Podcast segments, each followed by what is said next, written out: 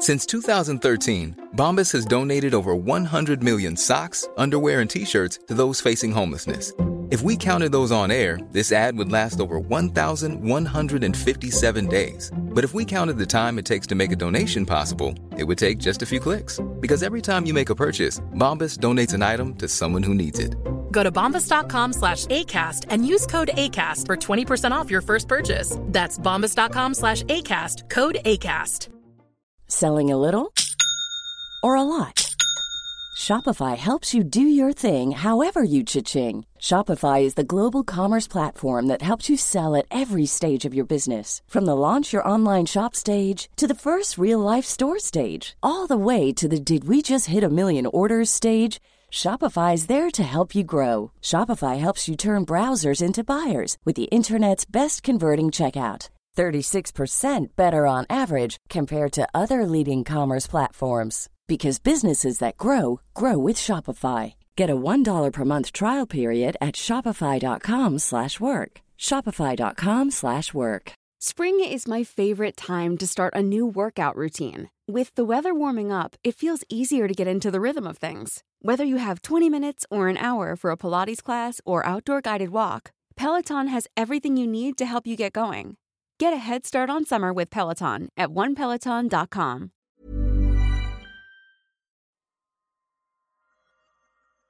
Welcome to the Market Maker podcast, hosted by me, Anthony Cheung, where every Friday I talk to a member of the team about what happened in markets this week.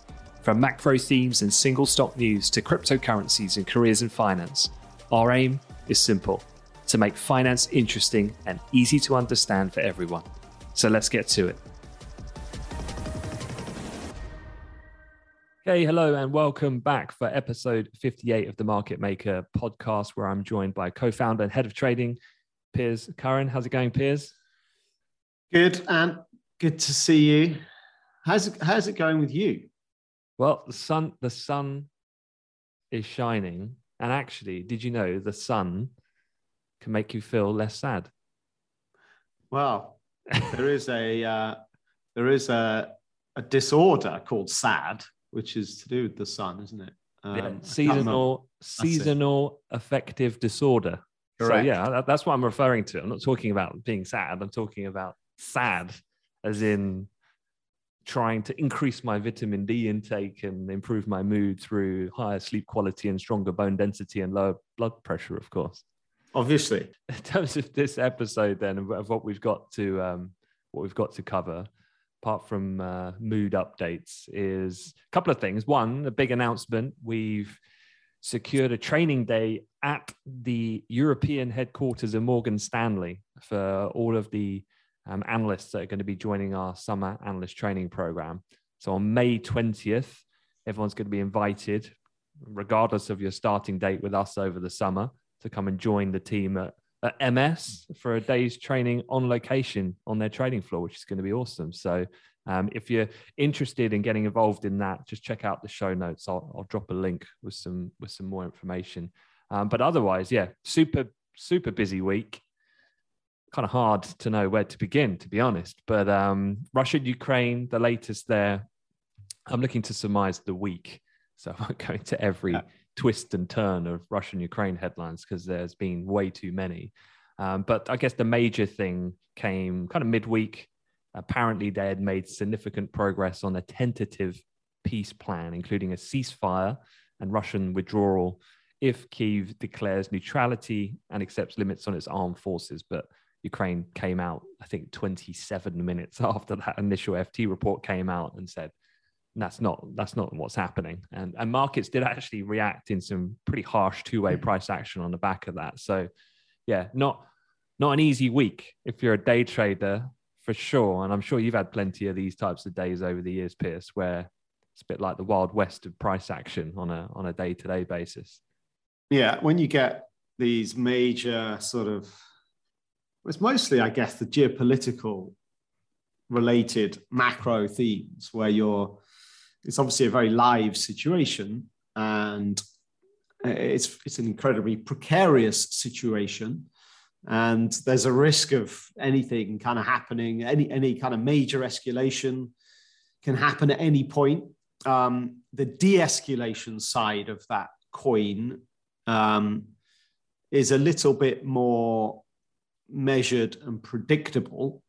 So, like, okay, they're going to have some talks. Okay, they're having peace talks. Okay, uh, nothing's come of those talks, but at least they've had talks, right? And then, right, okay, they've organized a second round of talks, and they've organized a third round and a fourth round, and so that the de-escalation of a geopolitical situation is slower, it's more predictable, it's more measurable. I think it's the escalation side that can kind of flip on a sixpence and you know a flashpoint can occur at any time. And like when you're trading you know these when it when it's dominating everything which of course it has been for for a few weeks now yeah you're you're very vulnerable to a headline headline risk let's just call it is is incredibly elevated. And you've got to be on the on the money in terms of getting that news flow you know, second by second, um, and just just incredibly dangerous conditions. And so you've got to be on the ball, you've got to be on top of it. Um, but I do think, you know, you do get the way the, the way information travels these days, um, and it travels. You know, I, I guess Twitter maybe change was a game changer on that front. I mean, you'll know better than me in terms of being on the kind of front edge of that news curve, but it kind yeah. of has made news available to everybody, like almost instantaneously, right? Yeah, that that kind of nature of having unfiltered information means that you don't have to go through the traditional channels of authenticating news, having it signed off by editors and things like that. It just means you get so much quicker information, specifically on geopolitics because you're typically getting that information from source on on the ground. Obviously, yeah. The the biggest challenge is always the accuracy of that information that you're receiving. But there's there's lots of ways and means to circumvent that to create your own kind of feeds.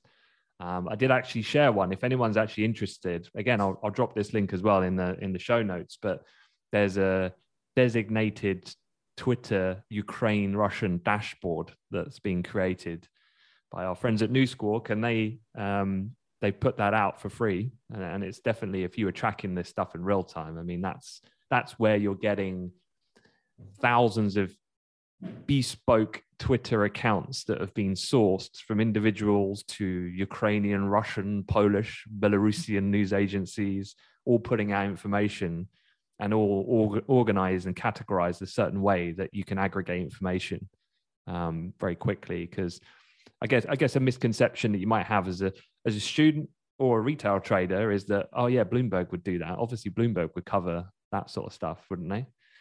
Um, they do, but they're yeah. very slow. right. Well, now they're slow. Yeah. When I started trading, it was Bloomberg. It was Bloomberg and Reuters, basically. Right. Yeah. Yeah, and so even though now you can get a Twitter plugin um, into your terminal on Bloomberg, the idea though is that you still need to yourself manually monitor that and create your own bespoke feed. So, yeah, this is this is when yeah, if you're a retail trader. Uh, staying out or taking a more medium term view on markets is more yeah. sensible. Trying yeah. to think like I think it was midweek, the Nasdaq was up. It closed up like three and a half percent. I think it was the night of the Fed when it did that. So it was yeah. like big moves, and it was like, look, that's yeah, that's the biggest rally in X amount of time. I mean, this week stocks are on their their best week since November of 2020. Yeah. So so I think just just taking a step back and thinking more strategically of I guess the ultimate question is will this Russian Ukraine situation, will it escalate beyond to the point of which it's got to? And I would say, I don't need to answer that question. The market's answered it for me because because the market's bounced. oh, hang on. Okay. Um, it's bounced, but it's not like it's bounced, bounced. I think. I mean, I know uh, best week for months or whatever over a year, but you know, it's still down. Like the Nasdaq's still down. What not far off 20%. There's a couple a of things. There's a couple of things here that for me, when I look at bounce or no bounce, I look at the equity market and I look at it from a bigger perspective. And are we, you know, the Pentagon, you know, we're about to have nuclear war with Russia and all the rest of it. It's like stocks would be through the floor if there was a real, if people saw serious risk on the table right now, we would still be selling off. Not only have we rallied, we've stabilized even before the rally anyway. We've corrected X percent, 20 odd percent. I don't I don't see the the need for um, for for for panic at this point. And I'm not saying to pile in and start buying the dip and up we go, but given the commentary that we've had at the moment with what's happened Russia and Ukraine, I definitely think there's no smoke without fire. If they're talking about ceasefire and neutrality and withdrawals, these discussions are happening. The fact that the Russian military has not made substantial further progress or up the ante of we know the military capability that they have beyond what they're doing, yeah. I, I think goes to show that they've got to a point where yeah, it's a two-way street. A, they don't want more aggressive sanctionings on the other means, but two, neither do they have to go beyond much further than what they've done because strategically, they've secured a lot of the land grab that they required, and then it's the leveraging to have these negotiations that they're having. And what? then two, the Fed had delivered their hike, and that was a big, obviously, risk a couple months ago, and that hike's underway, and now it's in. He's telegraphed what he's going to do. Multiple hikes are coming. The information's there now, and it's into markets. So, well, look, let's get into the Fed in a in a minute. Just to, on this Russia thing, like if if I still there is still one uh, sort of narrative here that kind of goes against your point, and that is that the kind of the, the, the ceasefire talks, let's call them, um, is just a front. And actually, Putin's real strategy is that he's just buying himself more time to regroup and then re escalate the invasion to go well beyond what they've already gone so far. I mean, they, they've gone well beyond what we thought they were going to do in the hmm. first place, right? So when you say they don't need to go any further, I'm, I'm just a little bit concerned that we made that mistake once and are we going to make it again? I mean, so f- for me, I think the risk, or I, I don't, I'm, I'm not sitting here really comfortably thinking the Ukraine Russia crisis has peaked. I, I'm not. I'm not as sure as you. and that's what makes a market. Yeah. yeah, and, and and again, just to to be clear, I, I don't think that the the market can't come down again uh, to reverse the rally we've had short term in the space of like three days. But as far yeah. as the actual situation that's happening, yeah.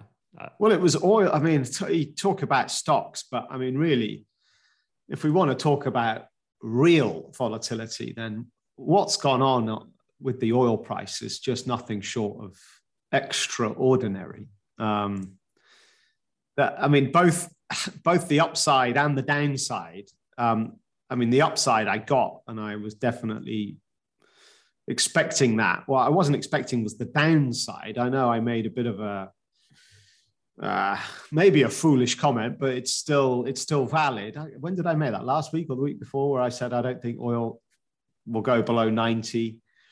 I said something stupid like it'll never go below ninety ever again, or something like that. Um, and it hit one hundred and then it just fell off a cliff.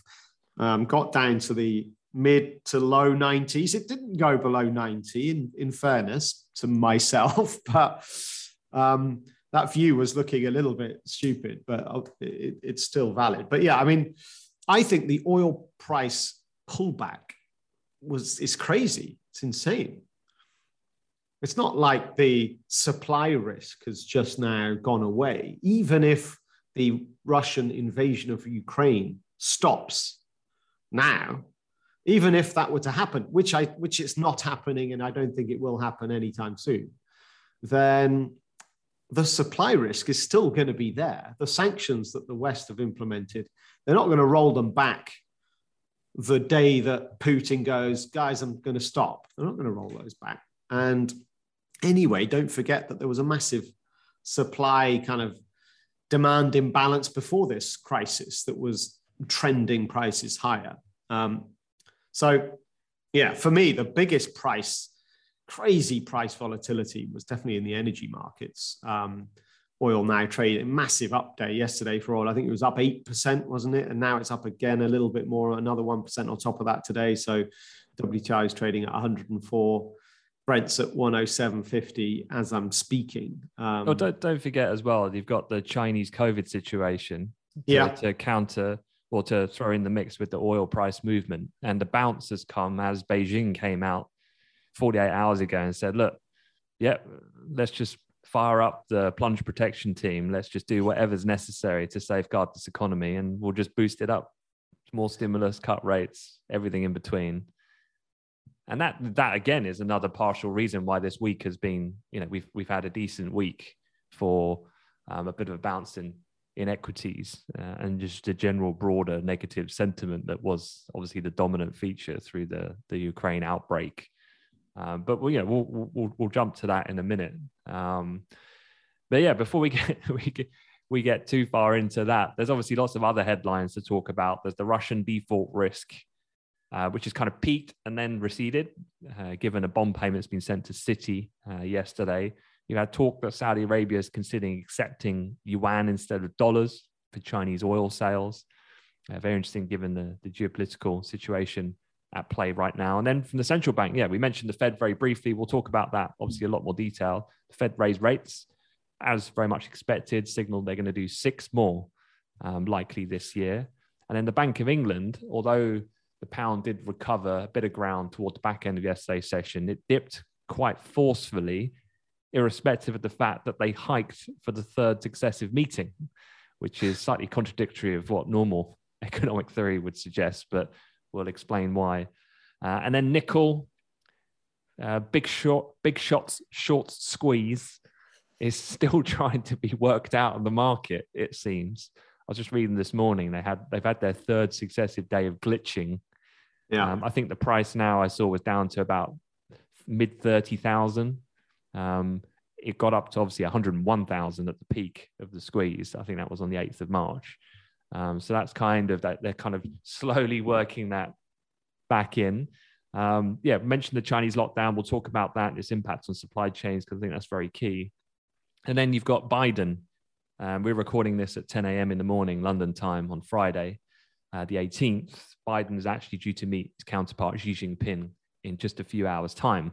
So after we finish talking, the FT this morning saying that Biden will warn Xi the US is prepared to retaliate if Beijing actively supports Russia uh, in in Ukraine. But yeah, I definitely want to talk about the geopolitics side. But one of the things that did grab quite a lot of attention um, this week was the impending uh, kind of debt repayments from Russia under the circumstance of being sanctioned and not having access to, to dollars. And we did see the cost of uh, insurance, if you like, against the Russian default, some quite substantial movement.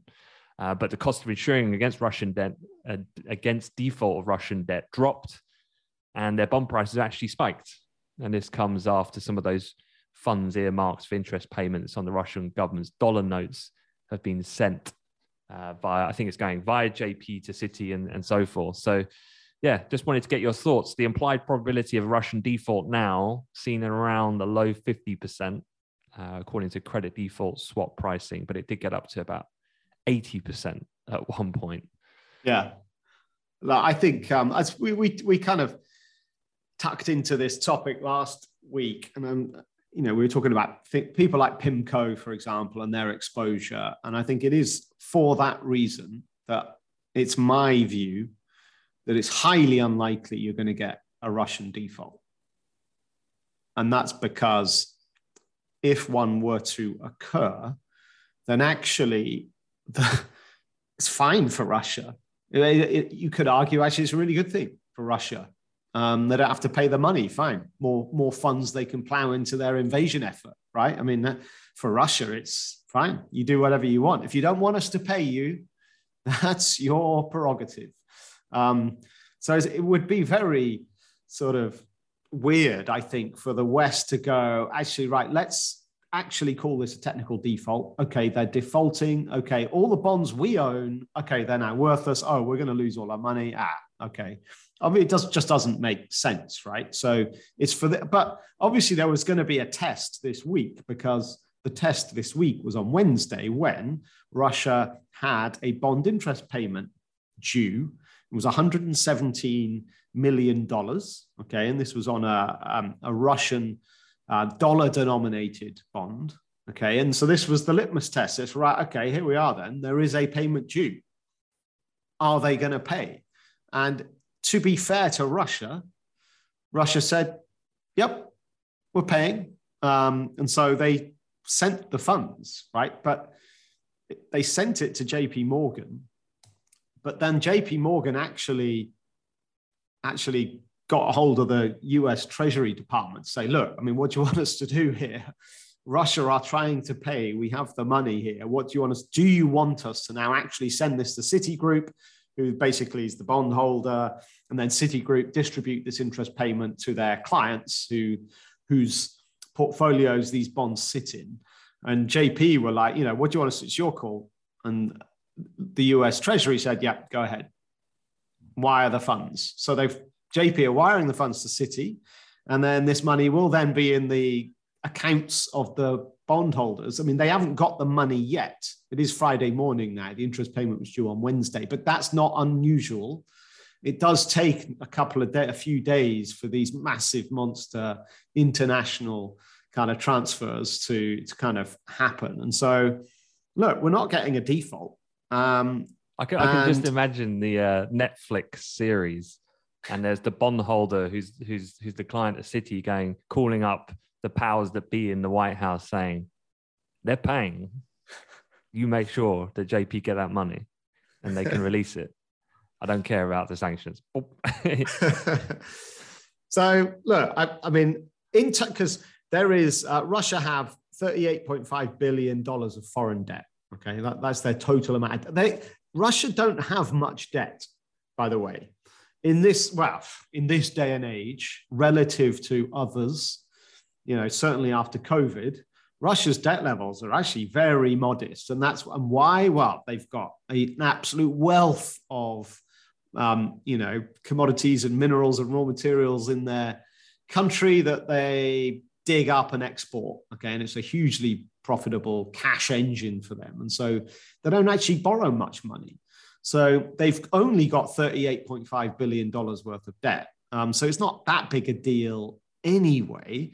But as I've said, I don't think they're going to default. And this was the week, right? And Russia are keen to pay. And fine. Now the US are keen to take the money, funnily enough.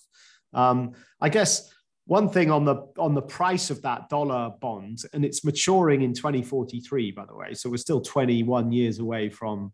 So I, might, I, guess it must have been a 30 year bond that was issued I guess, uh, in 2013, I'm guessing now, but um, it was trading as low as 20 cents on the dollar, that bond, um, a, a, week ago when that kind of default risk was at its peak.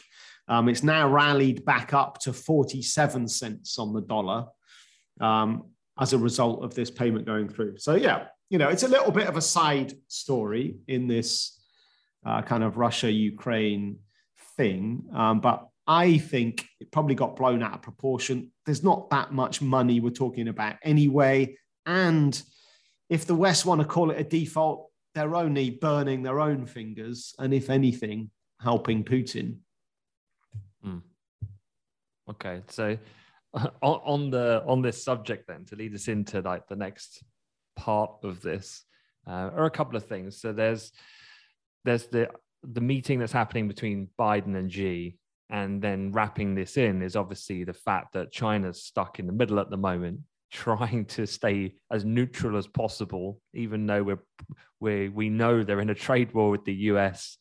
Strategically, Russia relationship is super important for their long-term ambitions, but they don't want to give away. Basically, they just want to say, "Can we just say nothing at this point and remain on the sidelines?" But they're being forced to really get involved and so, a couple of things here then to, to talk about. One is the fact that um, what the US is saying, uh, and just talking offline ahead of the um, the discussion today.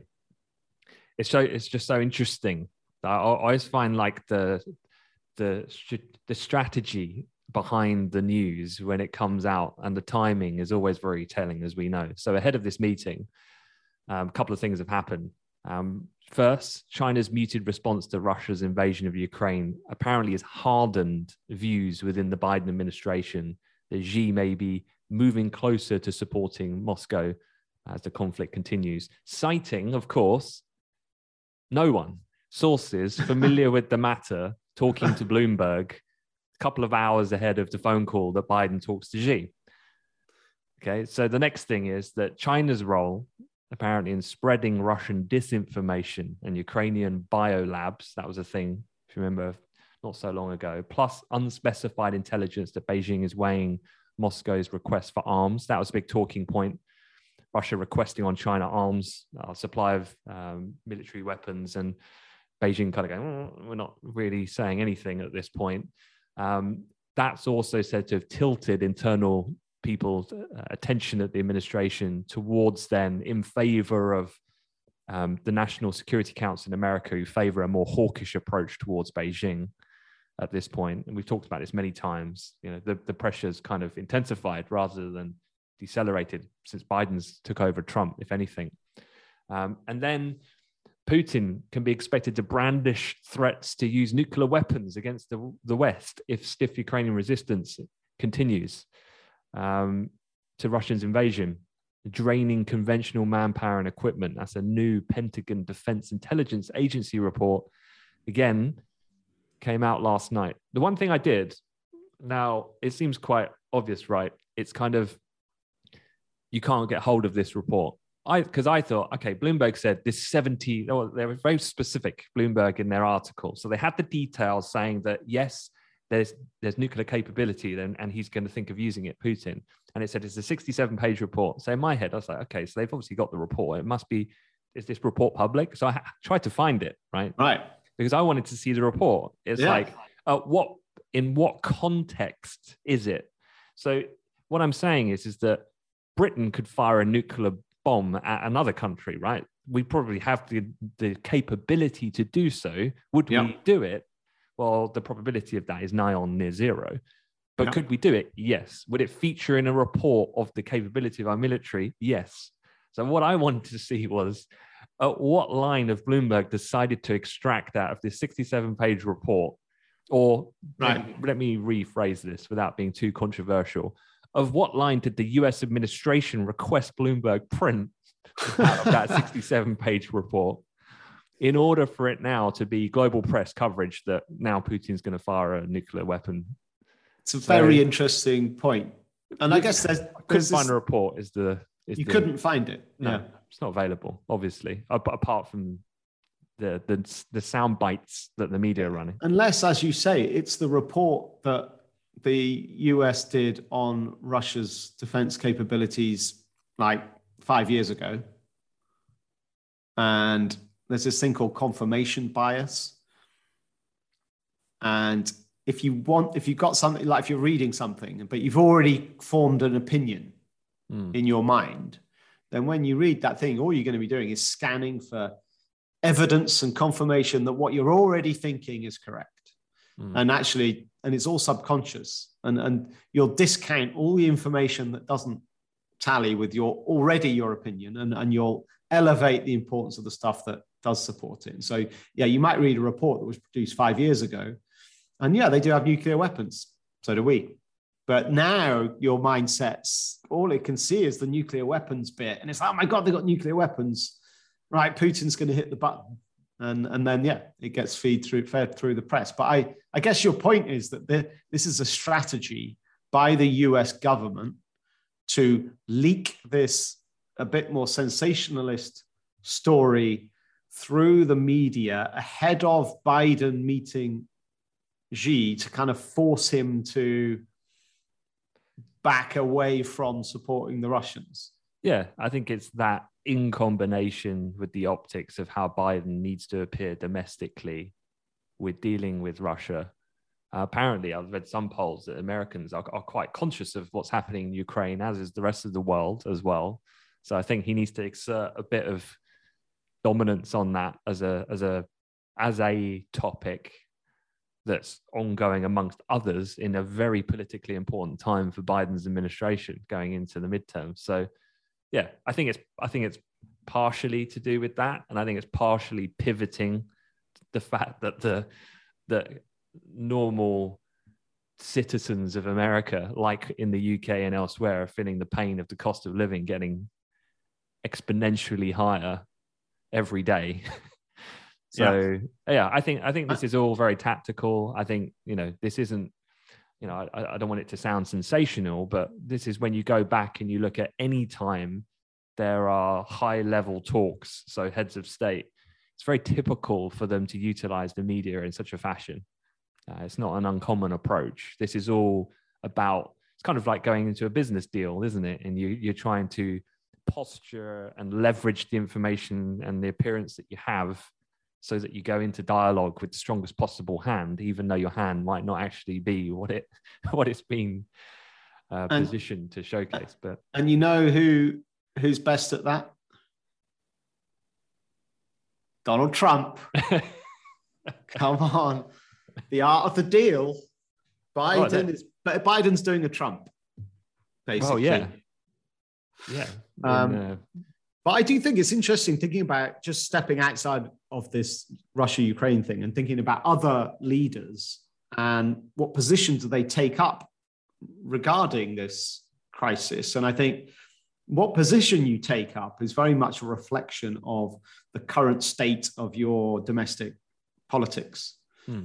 And I think that Biden and Xi, particularly, are in really difficult positions. I think for people like Boris here in the UK, you know, he, he's got a much easier situation just by view, purely by view of the fact that he's not up for re-election for years yet. Okay. Biden's obviously got the midterms coming up in November this year, but I think it's actually Xi that's in the most precarious or in the, the most difficult position. I think he in my view, I think he's think this, this Russian thing is the last thing in the world he needs, the absolute last thing in the world. And he's kind of getting forced from one side or the other to say this or not say that.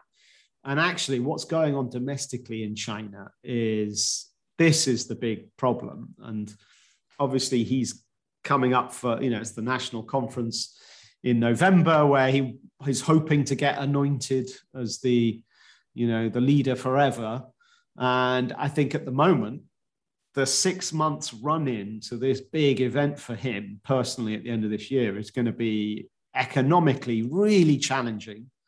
And I think actually he's going to go in with the Chinese economy maybe at its worst point for, for decades. Mm. Um, so I think he's really worried about that. And the last thing he needs is this kind of Russia headache. Yeah, which is why I think that as far as these talks will happen today, Biden will say his piece. He will be quite assertive with what he says, and that will be reported in, in that fashion. I think China will be very passive. I think China will just sit there, not say a great deal, continue to have dialogue on both sides, Russia and America, right. and just still sit there on the sidelines for the reasons that you exactly have you said. I don't think that it's in their interest at the moment to rock the boat from China's perspective. They'll just take a little bit of heat. I don't think that from a trade perspective, I don't think there's a great deal of of a, of a, of a shift that will happen. It'll just be sparring of words coming from the US, and I think yeah. China can swallow that for the time being. Um, and, Biden gets to paint that picture on domestically that hey, I'm the strong president standing up and being forceful with China. Why not cut a deal today with Biden? Why don't you up the rhetoric? We'll take it, and in turn, you know, we'll to soften a few of these trade deals, these tariffs. Yep. Look, this is how the world works. Unfortunately, it's all a house of cards, and. well, the, the, the other new, well, one piece of news this week, of course, was on the Iran side, with the UK finally paying up um, for this outstanding debt that's been in place for like 40, 50 years or whatever. And um, yeah, all of a sudden, um, the UK have paid up.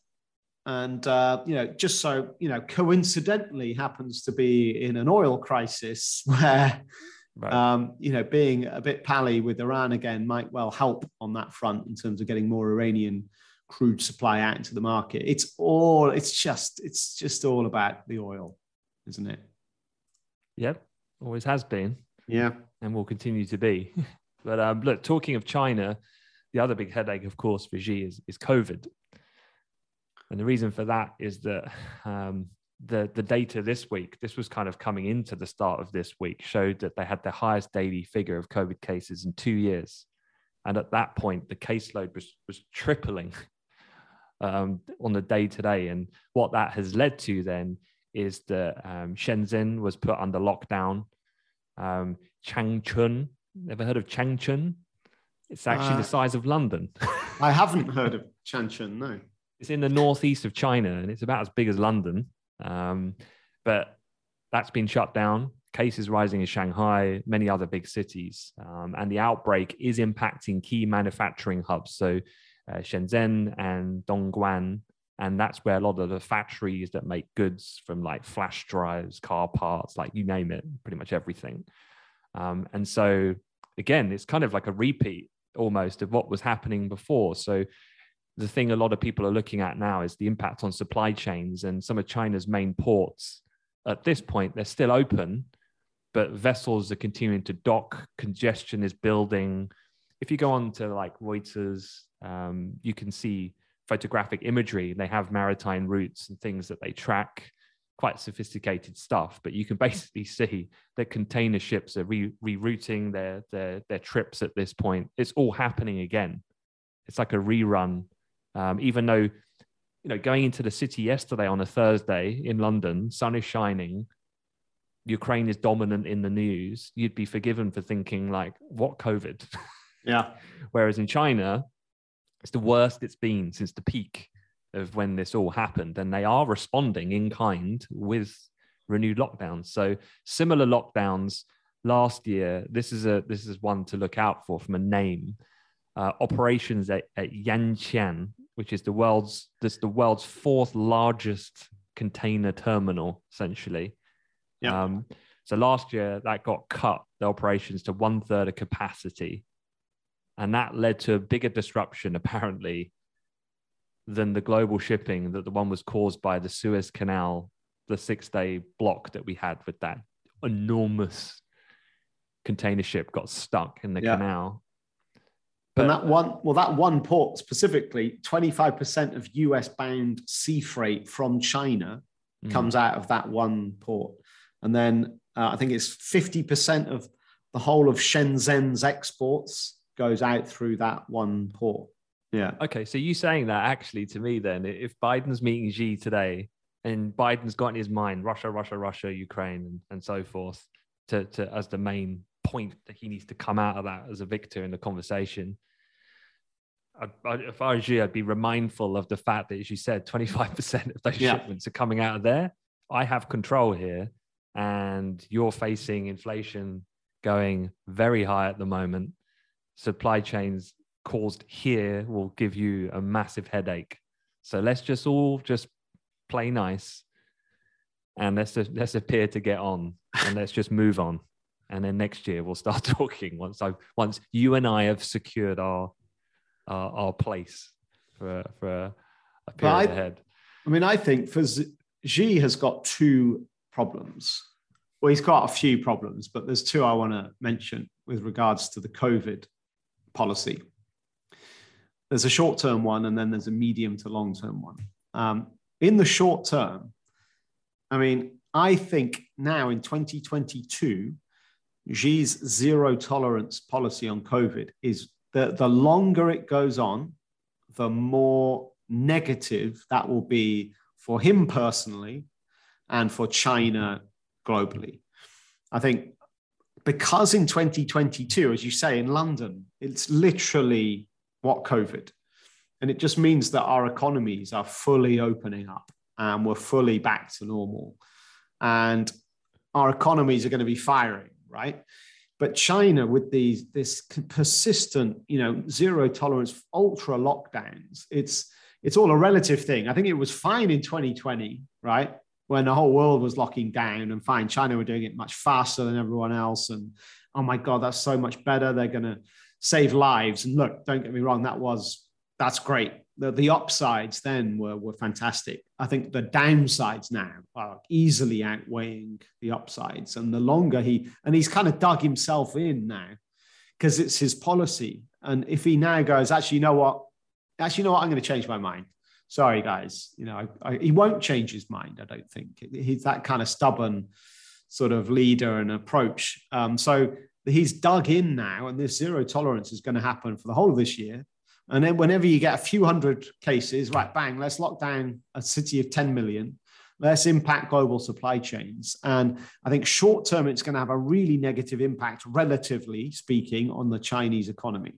I think there's a monster long term impact that's very negative for China.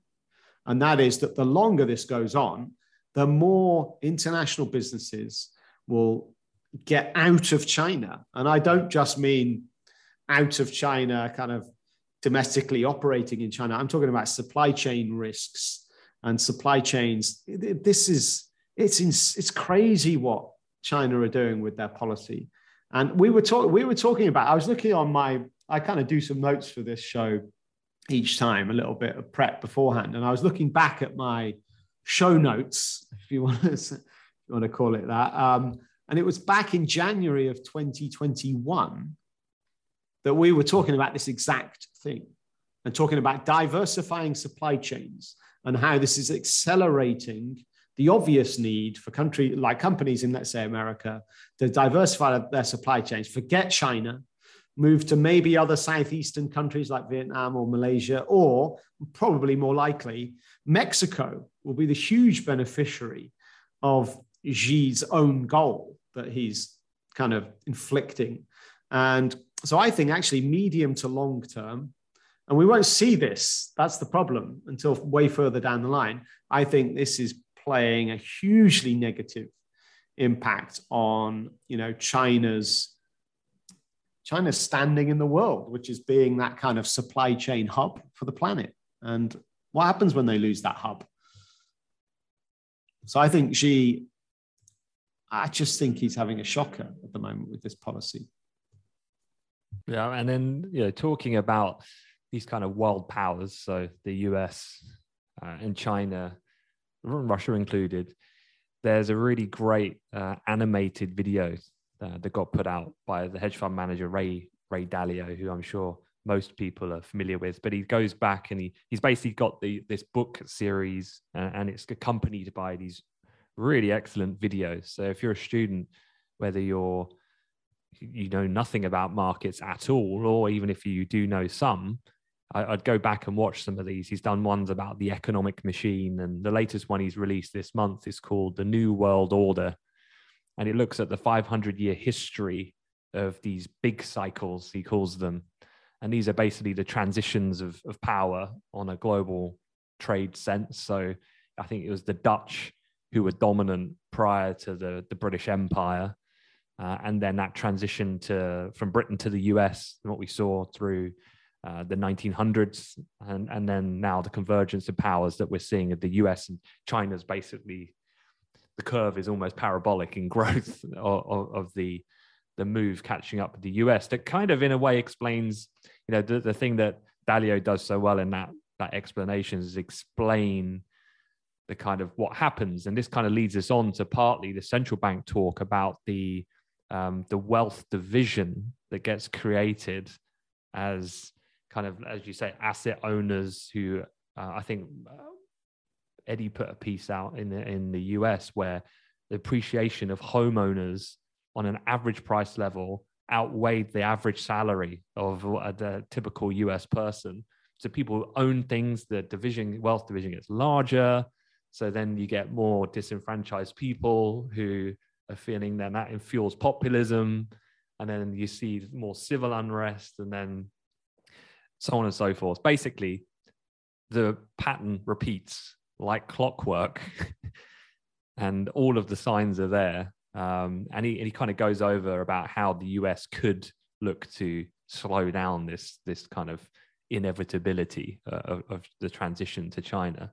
But uh, yeah, super interesting. I'll, again, I'll put the note uh, in the in the bio of this this episode, but definitely check that out because um, it would explain a little bit of what's been happening in the world really since Brexit 2016 uh, was it was a significant trigger point I think for a lot of this. But but let's shift it on to to the central banks. Let's talk about Fed and the Bank of England because it kind of incorporates some of the things we discussed. So from a top level, the Fed they hiked rates 25. the 50 conversation left town a while ago. Um, so very much as expected.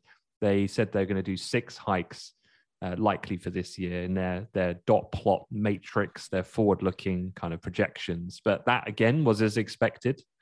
Um, markets were very much positioned accordingly. Uh, policymakers voted 8 1 there was a dissenter. Bullard, Bully Bullard, remaining as per usual, just going half point, please. Um, and yeah, everyone else disagreeing. Um, so he remains the isolated figure. Don't think really that was important. A couple of, I, have just extracted a couple of what I thought key takeaways. Are good to get your take as well, Piers. On inflation, they said we are attentive to the risks of further upward pressure on inflation inflation expectations. On the idea of kind of the flexibility to adapt, said we are attentive to the risks of further.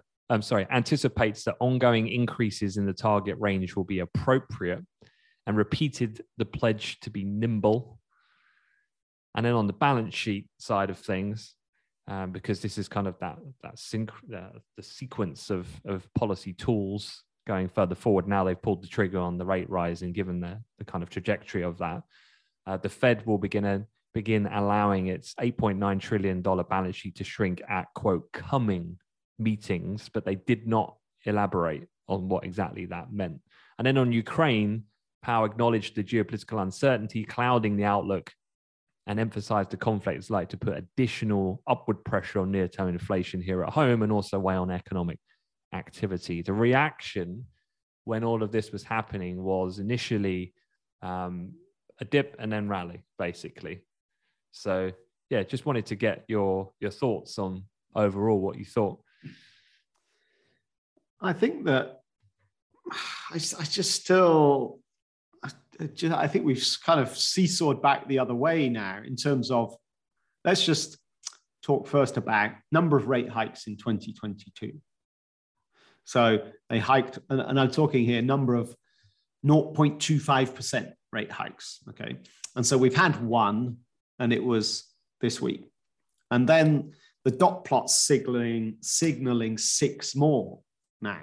And I guess if you take the last three months, we've gone from thinking there's going to be seven hikes this year. Then it all kind of dropped off as we kind of went through this Russia Ukraine thing a few weeks back, and it's like, oh, it's not going to be seven now. It might be more like four. And now, after the meeting on Wednesday, it's like we're back to seven. And I've definitely always been of the opinion that seven's not going to happen and seven's too much. My opinion on that has definitely, my confidence in that opinion, let's say, has definitely been eroded from having heard what Biden was saying, uh, Biden, um, Powell was saying. Um, I guess central banks typically, I guess here, here's one of the surprising factors about Wednesday and how straight up hawkish they were, is because central banks typically, you know, they, they like nothing more than an excuse, you know, any good excuse to do nothing, right? And so, you know, when I say I don't want to be patronizing, but any good excuse to not have to make really big calls and really big decisions. If we don't have to make those really big ones, great.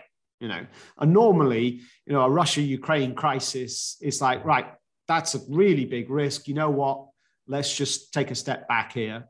Let's just be a bit more cautious. Let's see how that plays out in the next few weeks and months. And then, right, we can get back to making these big decisions. But actually, what the Fed have done here, they have not chosen to take that option, that kind of get out card. They've gone, you know what?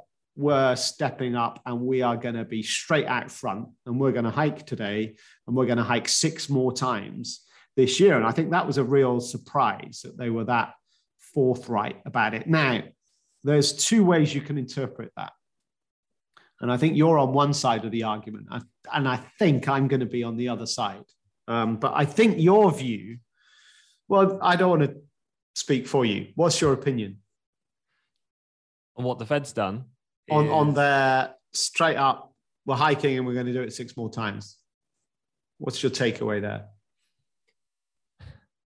I think he has conveyed that in a good way, in a sense of I think that that he's done it in the way that he said that he delivers.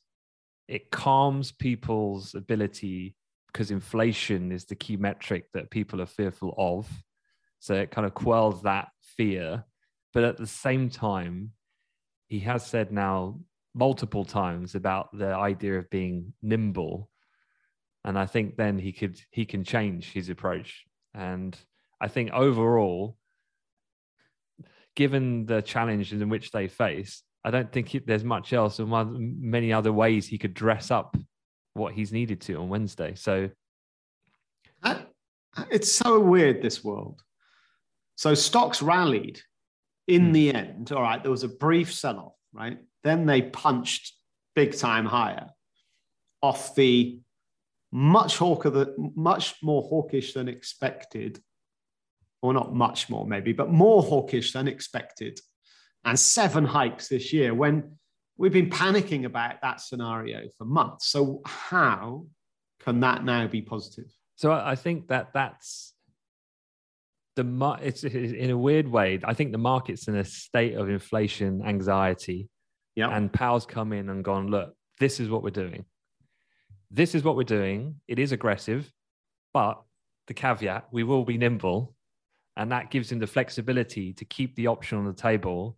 You go faster, you go slower, or whatever a case might be. So I think to me, it's almost like the market's this lost child feeling slightly fearful. And dad's just come in the room and gone, look, son, this is what we're doing. and that doesn't mean dad's always right. But the fact that he's been a little bit more assertive with the the the the, the kind of comms has yeah. just meant that it's steadied the ship. Do I think Powell's going to and the Fed are going to be right with what they're saying here in the dot plots? Dot plots are never right. So, no, yeah, things will true. change. But I think he's done what was necessary.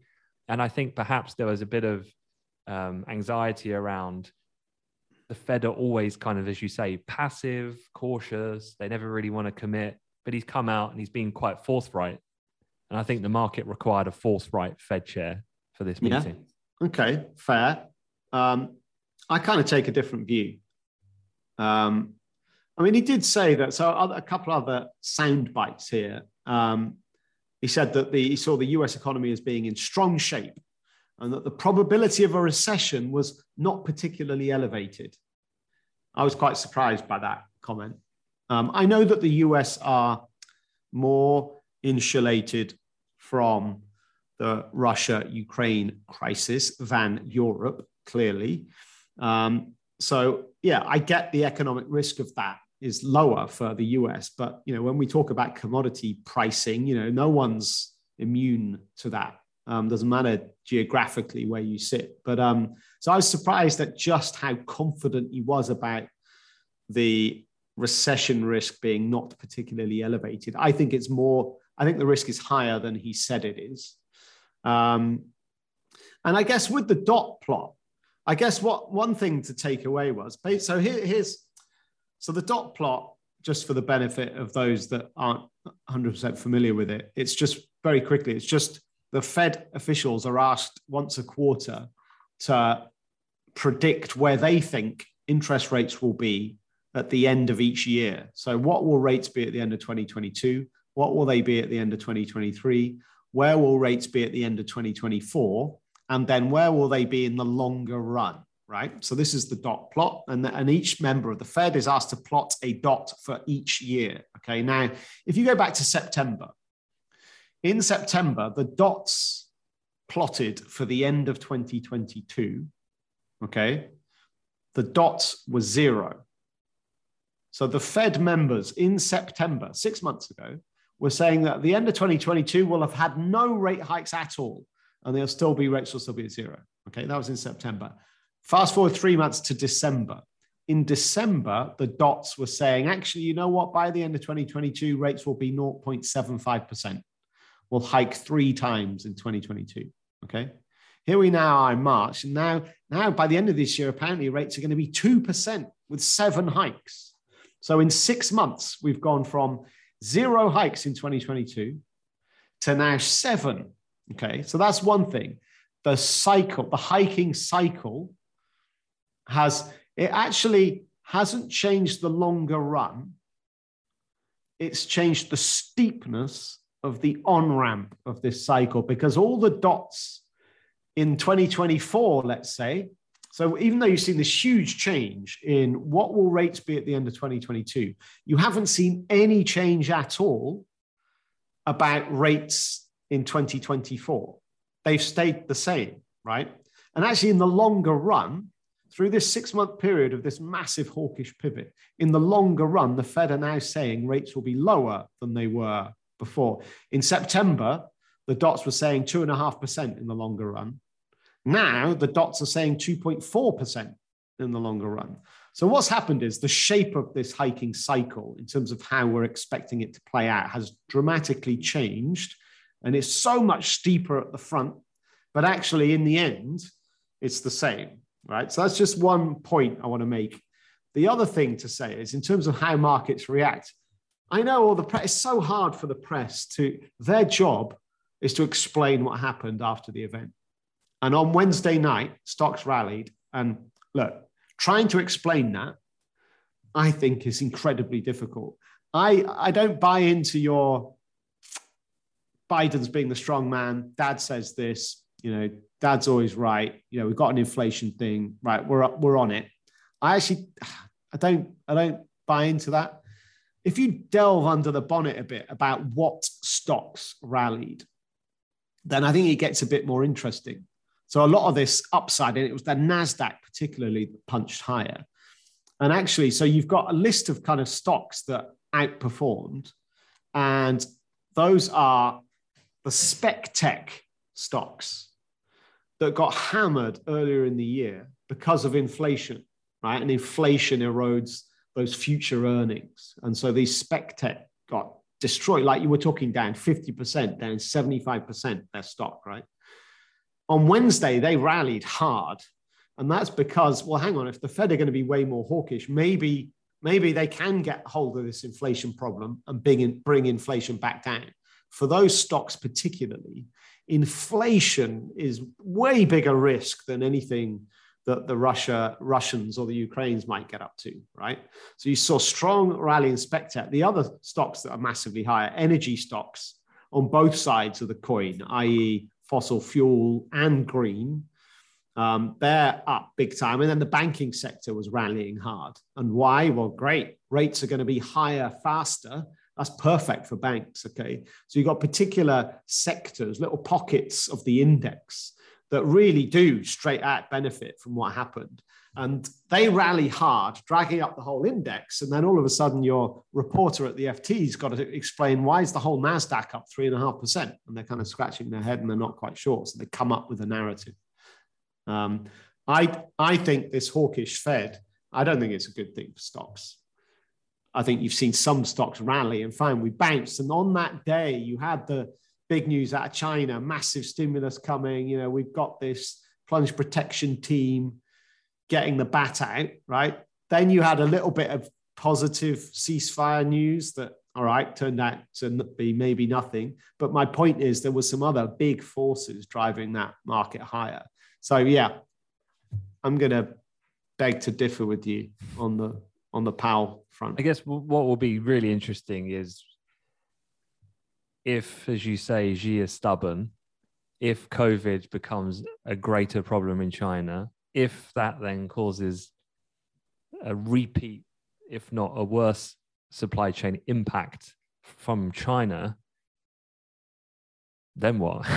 Because this thing's going to get even worse than what's already factored in now, surely. Which is why I'm very surprised at Powell's seeming, right. you know, his confidence about the fact that the recession risk isn't particularly elevated. I think he's wrong. Yeah.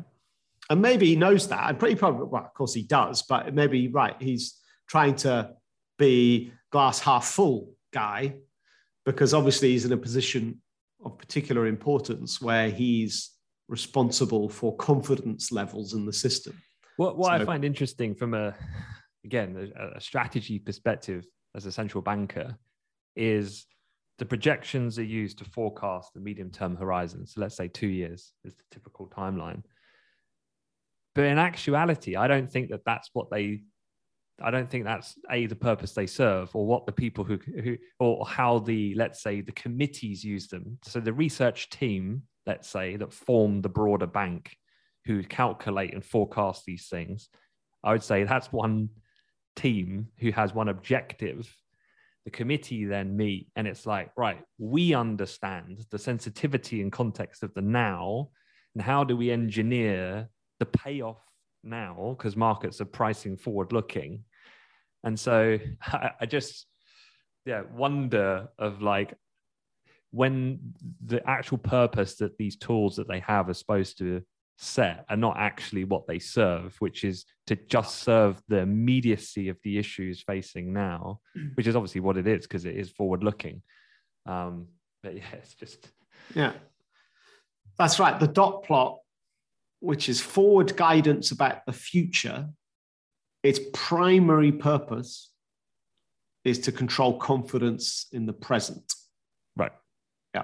Which makes me think more. then he says what he needs to say to do to address yeah. the now and does right. he change and shift well look you just said six months ago like yes basically and oh. it can shift it again like what um, i would i would love is to sit in on one of these fomc meetings and i would love to be able to see what is the actual difference between what they're actually talking about behind closed doors and then what they actually officially say in their statement. Yeah, yeah, I would love that too. And I wonder how much of the conversation is dominated by this is the economic situation on of the United States economy, or how do we think the markets are going to take this? Right. so I reckon the, the conversation is probably 90% the latter with 10% oh those bloody do we have to talk about the numbers again?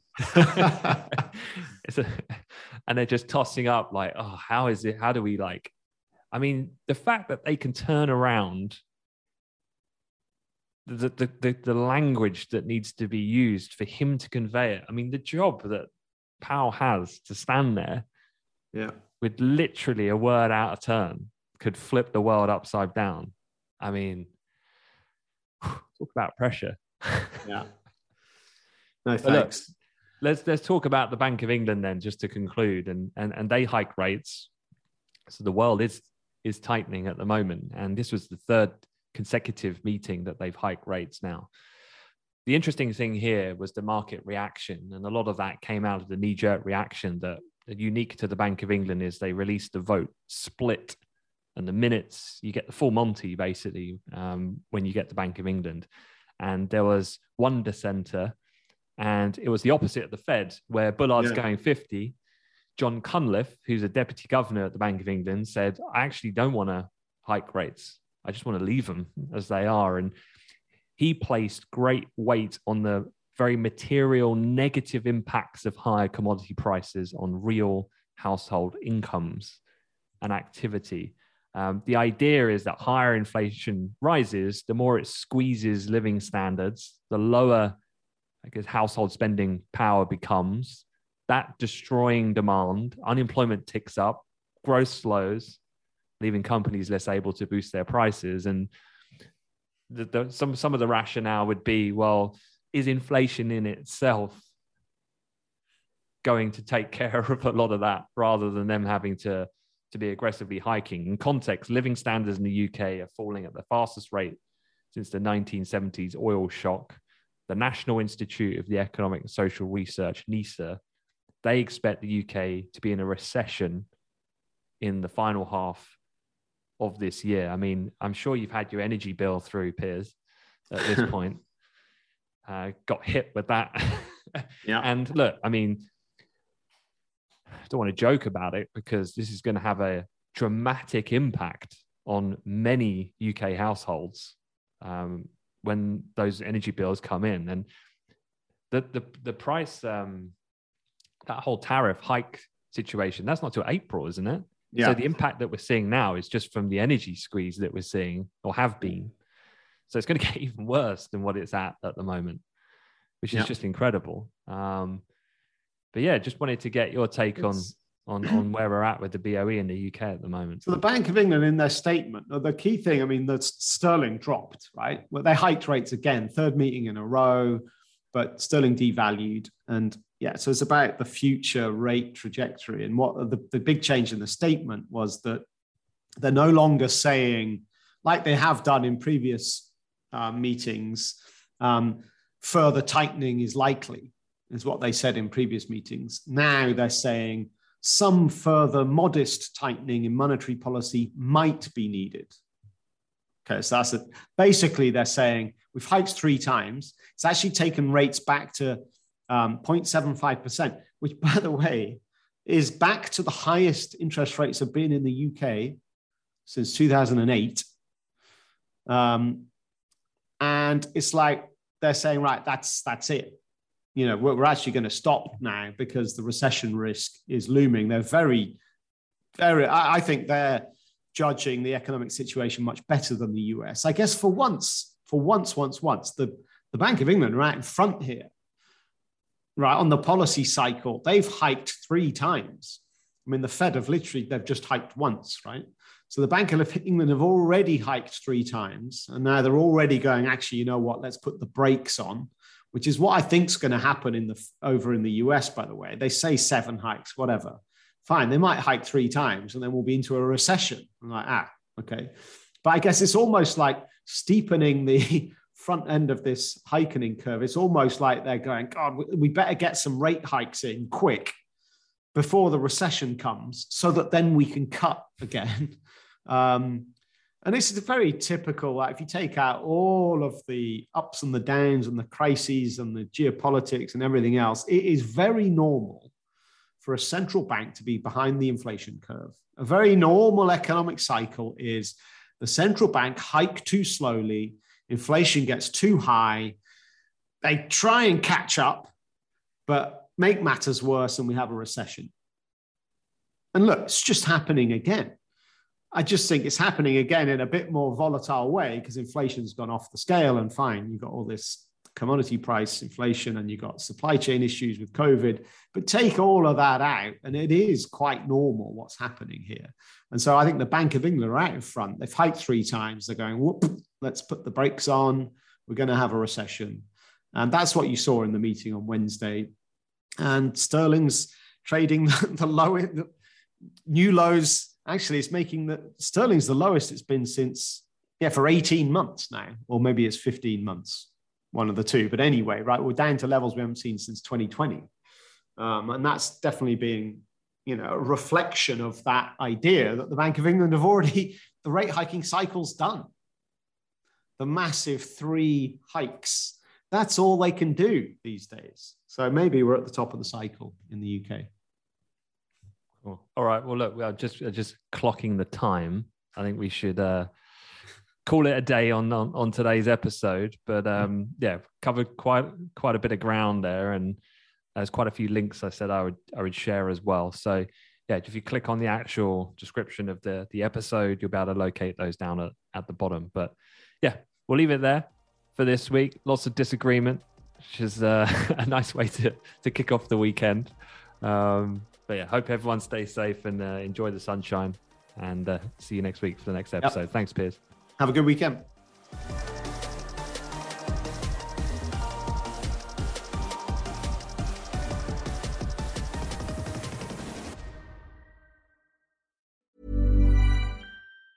Hey, folks, I'm Marc Maron from the WTF Podcast, and this episode is brought to you by Kleenex Ultra Soft Tissues your ally to help tackle your allergy symptoms this season. I love the change of seasons, but nobody loves pollen and all those other things floating in the air that make you sneeze during this nice weather. Kleenex Ultra Soft Tissues are hypoallergenic and allergist approved. So fight back against watery eyes and runny noses without worrying about irritating your skin. For this allergy season, grab Kleenex and face allergies head on. Even when we're on a budget, we still deserve nice things. Quince is a place to scoop up stunning high-end goods for 50 to 80% less than similar brands. They have buttery soft cashmere sweaters starting at $50, luxurious Italian leather bags, and so much more. Plus, Quince only works with factories that use safe, ethical, and responsible manufacturing. Get the high-end goods you'll love without the high price tag with Quince. Go to quince.com slash style for free shipping and 365-day returns.